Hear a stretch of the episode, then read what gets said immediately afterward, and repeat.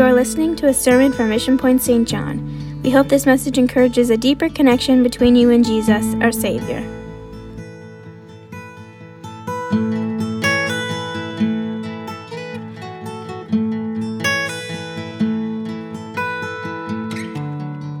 We're going to turn, if you have your Bibles with you here tonight, to Mark chapter 7.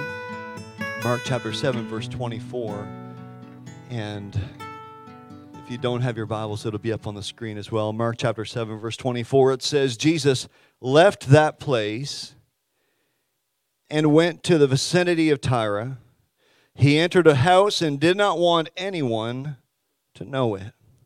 Yet he could not keep his presence secret. In fact, as soon as she heard about him, a woman whose little daughter was possessed by an evil spirit came and fell at his feet. We don't even know her name. The woman was a Greek born in Syrian Phoenicia. She begged Jesus to drive the demon out of her daughter. First, let the children eat all they want, he told her, for it is not right to take the children's bread and toss it to the dogs. Yes, Lord, she replied. But even the dogs under the table eat the children's crumbs. Then he told her, for such a reply, you may go. The demons has left your daughter. She went home and found her child lying on the bed and the demon gone. Amen. Amen. We come to a passage today that reveals a mother with a desperate need. As much as she would have liked to handle the situation, if at all she could herself, she was unable to bring about a resolution. While little information is given regarding the identity of this woman, we don't know any context behind her. We do find that she was a woman of great faith. She faced a tremendous need and was determined to get to Jesus to receive the help that she desperately needed. She was content to receive the crumbs that fell from the Lord's table. While all our circumstances may be much different today as we sit here, no doubt we have all faced a great need at some point in our lives. We have been confronted by a situation that was beyond our ability to resolve. And so for just a few moments tonight, I'm going to be speaking on this topic, portions and partakers. Amen. And if you'll just set your Bibles down right now, lift up your hands, begin to praise God for a moment just before we go into the rest of the service. God, we are so thankful once again to be in your presence. God, and here we are, Lord, and God, we've worshiped you, we praised you, we've had a time, God, a celebration through song, and here we are right now, Jesus, at your word, and we ask, God, that it would fill us, God, that you would feed us. Hallelujah, Lord. God, I pray here today, Jesus, let your will be done in this service. Speak in Jesus' name, amen. Jesus begins our text by withdrawing and going into the Gentile territory of Tyre and Sidon. And he had offended and upset the Pharisees and scribes with his words, of course, and found it best to leave and lay low for a little bit. And also, he was enthralled by crowds everywhere he went at this time in his ministry. And so he had gone to seek a bit of refuge. And as Jesus is in this Gentile land, word goes out that Jesus is there. And the Bible says that there is a woman that is in need of a miracle for her daughter. I'm not seeking you for myself. I'm seeking you for my daughter. All she knew is that she needed to get to Jesus. I've heard about him. I've heard that he can do things like no other. There's never been an individual that's come like him before. I just know I got to get to Jesus. This woman was a Canaanite, and the Canaanites were an idolatrous people that were Israel's ancient enemies. They did not believe in God. They did not follow his laws. And when the people of Israel entered into the promised land, they were supposed to wipe them out because of their idol worship and their refusal to follow after God. And a Canaanite would certainly have no claim on God when compared to a Jew. But this woman is rather unique.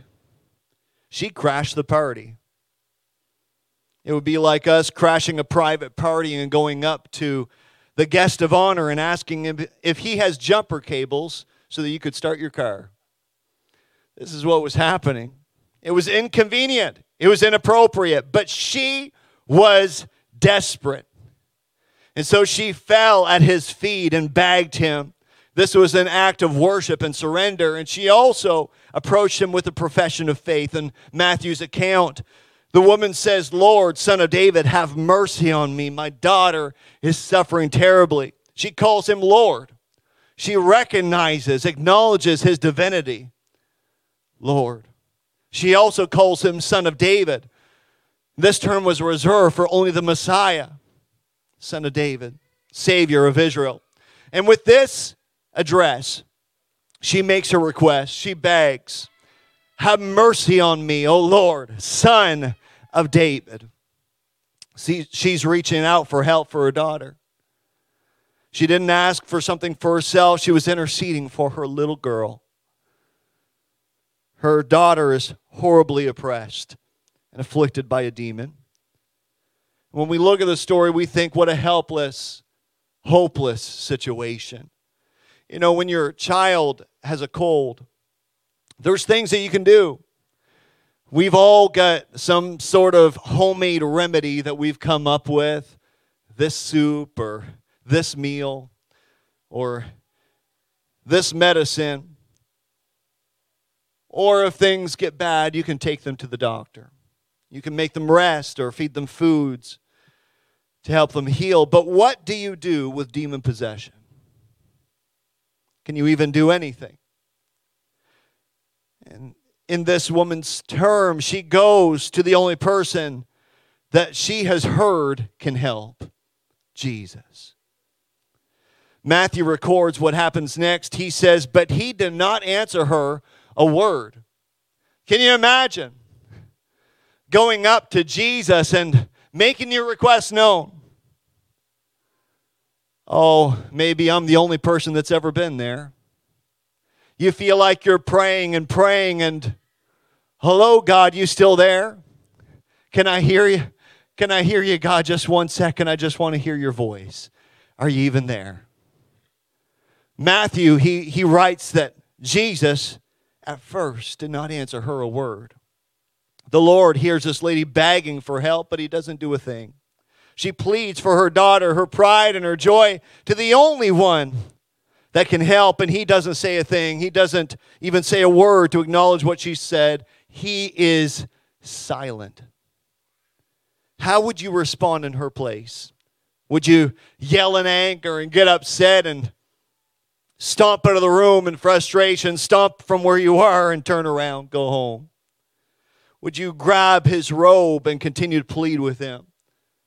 If you could just persuade him.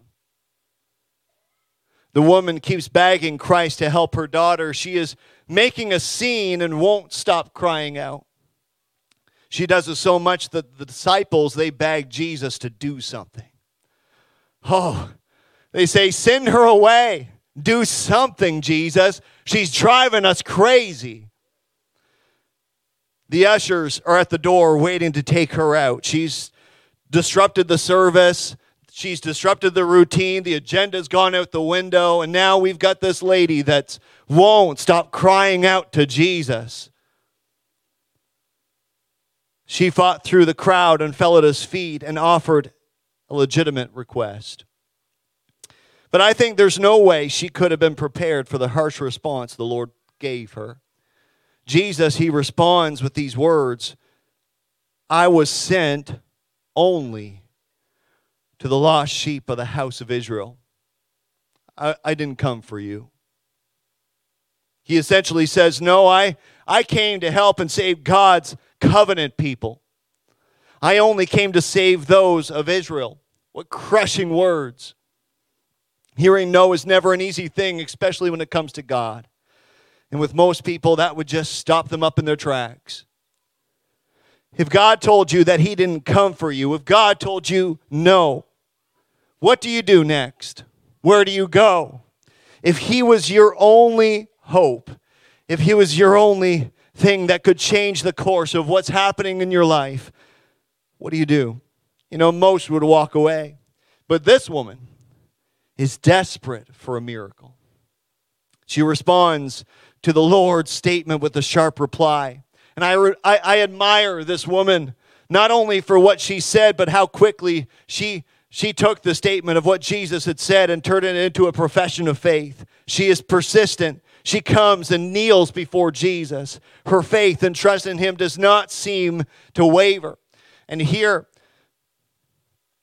she begins to worship. She comes to the Lord's feet, and through her worship, through her tears, she begs again, Lord, help me. I know you said no. I know you said that you didn't come for me. Lord, help me. She doesn't try to bribe him. She asks on the basis of his goodness and mercy. God, you're good. God, you're merciful. Lord, help me. But he sticks to his answer and uses an imagery to help prove his point. He says this. He says, it is not right to take the children's bread and throw it to the dogs. Can you imagine?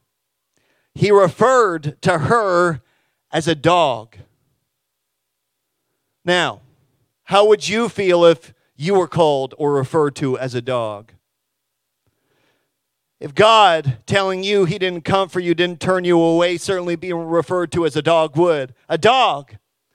There's no way to escape the fact that comparing someone to a dog is an insult.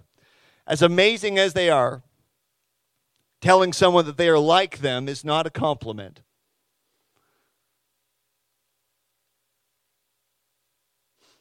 We have a dog.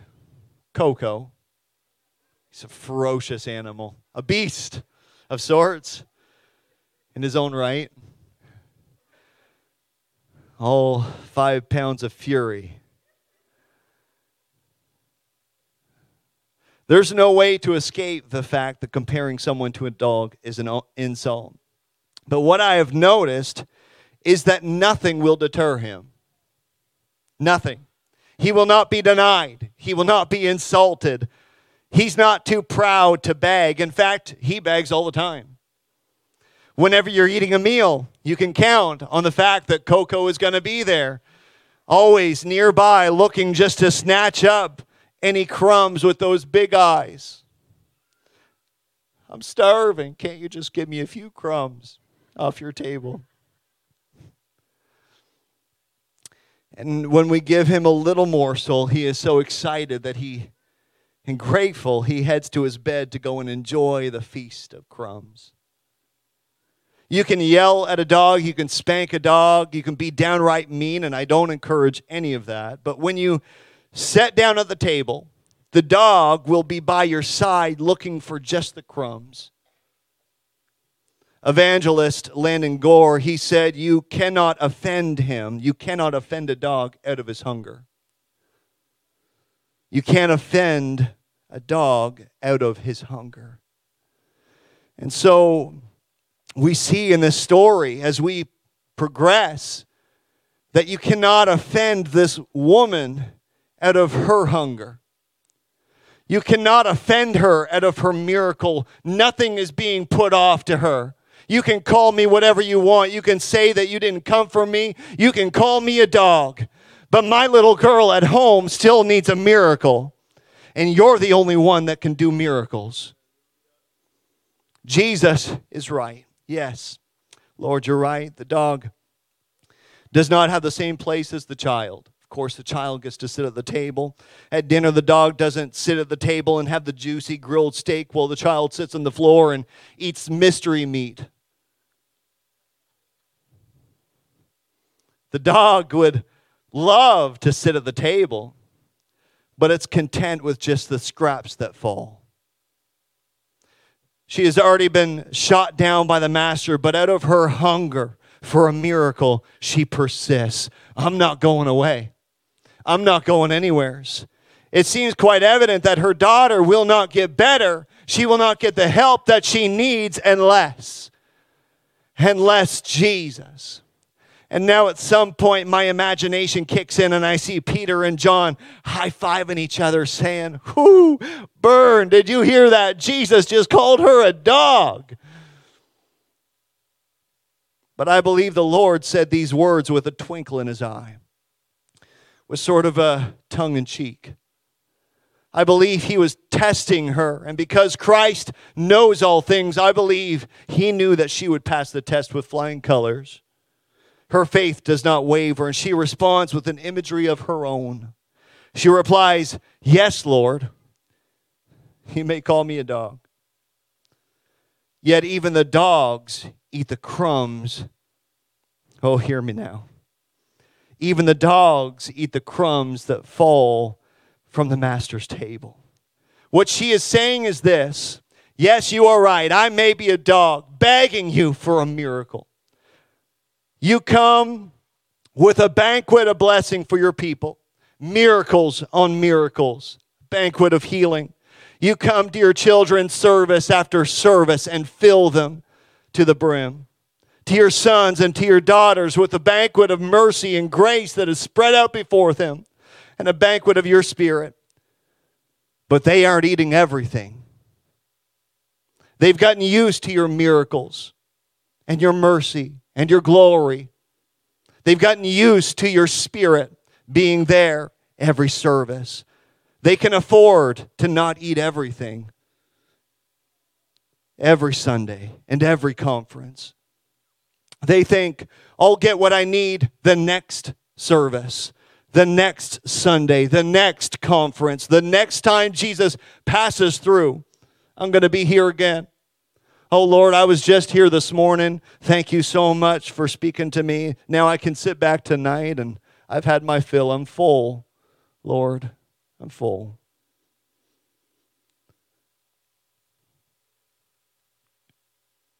They've seen your banquet of blessings so many times. They are used to it and are quick to push themselves away from the table. All I need is what someone else has discarded. All I need is what someone else has wasted. Just the crumbs, Lord. If that's all that I can get from you, just the crumbs will do. Just let me be close to what you're doing, and I'll just take the crumbs. As you're passing through the crowd, healing your people here right now, I'll just slip through, and if I can just get a little bit, if I can just get a touch of what you're doing, I know that my daughter is going to be okay. I need a miracle. She won't give up. She doesn't argue with what Jesus says or try to prove to him why he should help. Instead, the woman believes in Jesus' mission to Israel's lost sheep, but she also believes in God's abundance, which also provides the crumbs. Do you think Jesus was amazed that she responded the way that she did? See, I think he was setting up his audience to see the full magnitude of what he was about to do. I think he was using this woman to show his audience his message is not limited to a certain people, a certain type, a certain class, but that it was going to be for all. He says, "O woman, great is your faith. Be it done for you as you desire." And her daughter, the Bible tells us, was healed. You see, there has never been a portion problem with God, only a partaker problem. We can get used to what God is doing, that we are no longer moved when somebody is filled with the Holy Ghost for the first time. We can get so used to what God is doing that when Brother Hanscom comes up and delivers the address for missions and tells us around the world the individuals that have been baptized in his name receive the baptism of the Holy Ghost in Jesus' name, that we remain unstirred. When someone is baptized in that precious name, you see, a person for the first time can walk into the same atmosphere, never been here before, who has never felt or experienced God before. And their life is changed by just a portion of his presence. We can say, I don't know how they responded the way that they did. You know, the music wasn't even that good. The preaching wasn't even that good. I've heard better. But in the meanwhile, God was passing out his portion to whoever would partake. And someone that needed it more pressed their way through to Jesus and said, Lord, I'll just take whatever falls to the ground. I'll push past the people that are used to being around Jesus and call out to him until he hears my cry. Just the crumbs, Lord. She was persistent despite the constant rejection that she faced. She continued to approach him in faith and clung to the Lord's mercy and goodness. She never pointed to herself and the things that she did or could do. She didn't try to barter with a gift or a promise. She had absolutely nothing to give or offer. She had nothing. But what about us? Have we gotten used to feeling God, hearing from God, seeing God's grace and mercy at work? Do we base our requests on who we are or on what we have done? Do we try to go to God and ask him to help us by saying things like, if you help me, I'll go to church every week, Lord. If you do this, I promise I will never do that again. But in times of trial and trouble, do we lose heart and faith in God? Do we hang on to his promises and word, or do we cast them aside and look elsewhere for hope and comfort? The reality is that this life and world reveals that we are truly beggars before God. We have nothing to offer. We have nothing to give him. We only have sin and brokenness. We are poor and pitiful and helpless, clothed in mercy and clothed in sin and misery. We are part of a people that the Bible refers to as such were some of you. We come to God as partakers, and he comes to us with portion. Christ came to a people that he had to tell, you have not because you ask not. There is no portion problem with God. He isn't running out of blessings. He isn't running out of miracles. He isn't running out of healings. Our God is good and merciful. Hallelujah. Our God, he clothes us in Christ's righteousness through the baptismal waters that make us his children. We have no right of our own. And through faith in him, we have a spot at his table because he's invited us. He's made us part of his family, where we are fed with blessings that we can't even imagine. We are a sheep that he rescues and cares for. We are his sons and daughters. And as his people, as his children, we approach him. We don't need to bring anything. He has done it all for us through his life, death, and resurrection. Our God, he hears our prayers, our petitions, and our pleas. He hears the prayers that are offered up in his name, and he will answer them in his own way and time. In trials and troubles, he holds on to us with his mercy and love. We are beggars before God, and that is absolutely okay with me as long as he is my portion. If I can have the music come back at this time. Hallelujah, Jesus. Can we just take a moment and praise him right now? God, we thank you, Jesus, for your word. God, we thank you, Lord, for everything that you've done. God, for everything that you've been to us. God, you've proved yourself as our provider. God, you've proved yourself as our Savior, as our shepherd who guides us and leads us and never leads us wrong. Hallelujah. Jesus taught us in Matthew chapter 7, verse 7, and I find this so interesting that this is what he was teaching right before this woman comes. Matthew chapter 7, verse 7, it says, ask and it will be given to you. Seek and you will find. Knock and it will be opened to you. It's almost as if Christ knew everything, and he knew that this woman was going to be passing by his way. Later on this chapter, we've read about her. We've read about this account. But this verse where he speaks, denotes continuous action, continuous. He literally says, ask and keep on asking. Seek and keep on seeking. Knock and keep on knocking. Have you been praying for something that you haven't received an answer for yet? Ask, seek, knock.